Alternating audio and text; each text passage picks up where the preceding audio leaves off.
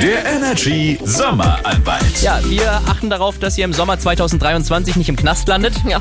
Des, deswegen klären wir jeden Dienstag an dieser Stelle so ein paar Dinge. Ich war neulich unterwegs und habe jemanden gesehen, der war mit dem Fahrrad unterwegs, oben ohne. Also so richtig freibadmäßig. Mann oder Frau?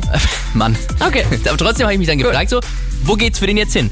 Und jetzt klären wir mal die Frage, dürfte man eigentlich so in Badeklamotten, also du im Bikini, Ja. ich in Badeshort, in den Supermarkt gehen und einkaufen? so. Christian Solmecke ist unser Energy Sommeranwalt. Gesetzliche Bekleidungsvorschriften für Supermärkte, die gibt es nicht. Aha. Viele glauben, man mache sich wegen Erregung öffentlichen Ärgernisses strafbar.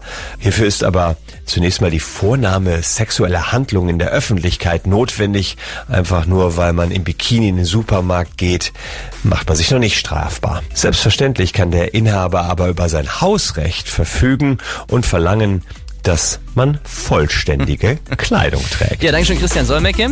Jetzt haben wir natürlich äh, vergessen nachzuhaken, wie ist das, wenn man gerne nackt badet? Oh Gott, Ah. jetzt hören wir auf mit sowas. Energy ist hier, guten Morgen. Morgen.